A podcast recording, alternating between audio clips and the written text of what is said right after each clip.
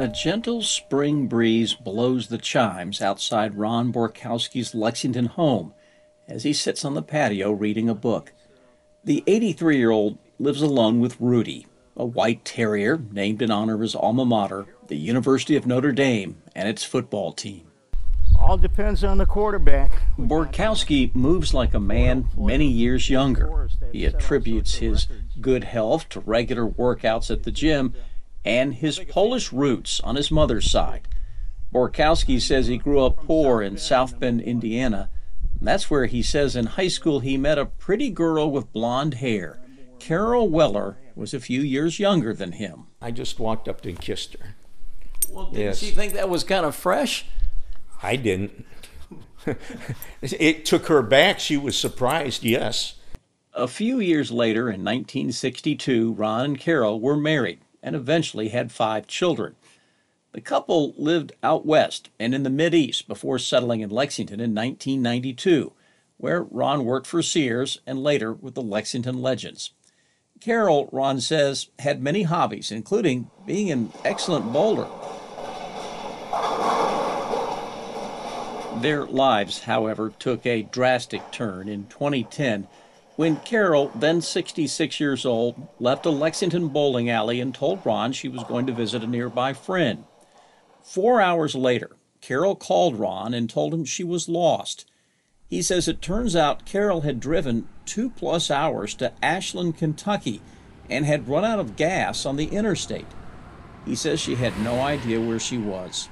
Following that incident, Carol was diagnosed with Alzheimer's disease, which affects a person's memory, thinking, and behavior. Ron says as the disease progressed, Carol had moments when she didn't recognize him, and that, he says, was devastating. It's a killer. Uh, that's the hard part. Ron says he needed to become Carol's full time caregiver. Early in her 10 year battle with Alzheimer's disease, Ron says he and Carol agreed to take part in a clinical trial at the Sanders Brown Center on Aging in Lexington. The center is nationally recognized as one of the nation's top research, education, and service programs in aging. Dr. Greg Jicha is a neurologist at the center. He says for two years, Carol took lecanemab, a promising new drug that can slow down Alzheimer's disease in patients with mild symptoms. It is an antibody that's been created in the laboratory to remove, dissolve, and, and remove the amyloid plaques that are at the core of Alzheimer's disease from the brain. Dr. Jicha says lecanemab is not a cure, but offers hope to patients and families like the Borkowskis. He expects the drug will be approved for public use this summer. Dr. Jicha credits Carol and Ron for being an important part on what he calls a breakthrough in treating Alzheimer's disease. And that contribution should never be understated.